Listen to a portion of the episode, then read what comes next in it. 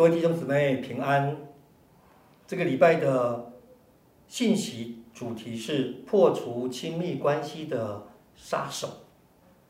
呃，我们先来一起读一下以佛所书的这段经文，一起来。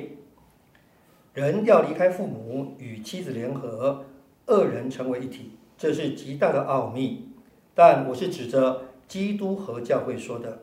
然而，你们个人都当爱妻子。如同爱自己一样，妻子也当敬重她的丈夫。经文的后面这一段，他特别提到说：“然而你们个人都要爱妻子，如同爱自己一样，妻子也当敬重丈夫。”这是上帝的原厂设定。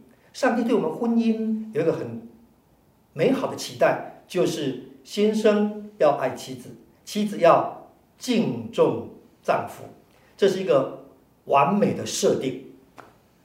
但是因为这个设定为什么会跑掉呢？是因为关系当中有杀手，亲密关系东西的杀手总共有四个杀手。这四个杀手因为经常或者偶尔出现。以至于我们的关系就变得会受到伤害，久而久之，我们的关系就不再亲密，就变得平淡无奇，变得索然无味，可能会变得没有任何的感动，没有任何的浪漫，也没有任何的惊奇与甜蜜的感觉。那所以，我们就要来认识这四个杀手。这四个杀手分别是轻蔑批评、战火高升。负面诠释，还有退缩筑墙，这四个杀手会让男人感受不到被敬重，女人感受不到爱。所以，怎么样可以回到上帝的原厂设定呢？就是让丈夫被敬重，然后妻子被爱呢？我们要有三方面的这样的武器。提供给大家三方面的练习，再强调一次，这破除亲密关系的武器是要练习的，要常常的练习，这个武器才会发挥最大的效力。所以，要破除亲密关系的杀手，第一项武器就是要学习快乐健康的自我。快乐需要学习，快乐需要练习。那么，怎么让自己可以快乐起来呢？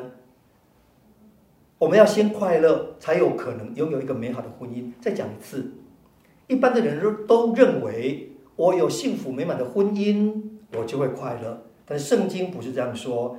圣经在诗篇三十七篇第四节说：“又要以耶和华为乐，他就将你心中所求的赐给你。”先后顺序是一般人都认为，先给我所求的幸福婚姻，我就快乐。但是圣经不是这样说的。圣经说：“你先快乐，我就把幸福婚姻你所求的赐给你。”所以，我们先成为一个快乐的人。那么，快乐的关键在哪里？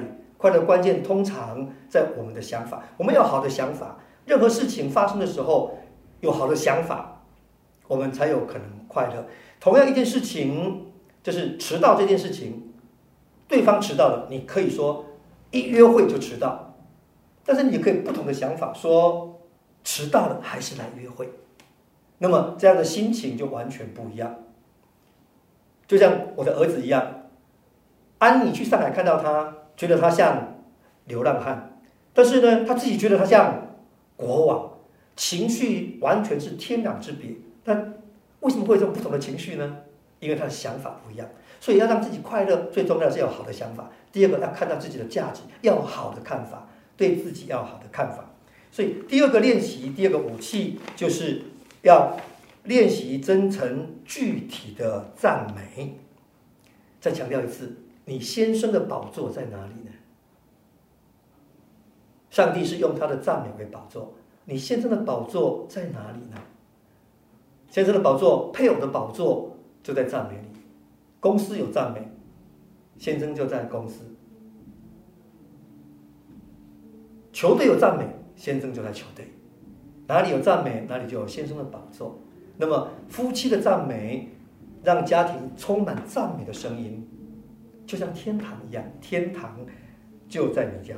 当然，赞美非常关键的，赞美不是因为对方很完美，赞美是因为上帝的法则，因为上帝的命令。当我们赞美的时候，宝座就设立下来。当我们赞美的时候，是因为不是因为对方完美了，不是因为对方配得，而是上帝要我们这样做，所以我们就去赞美。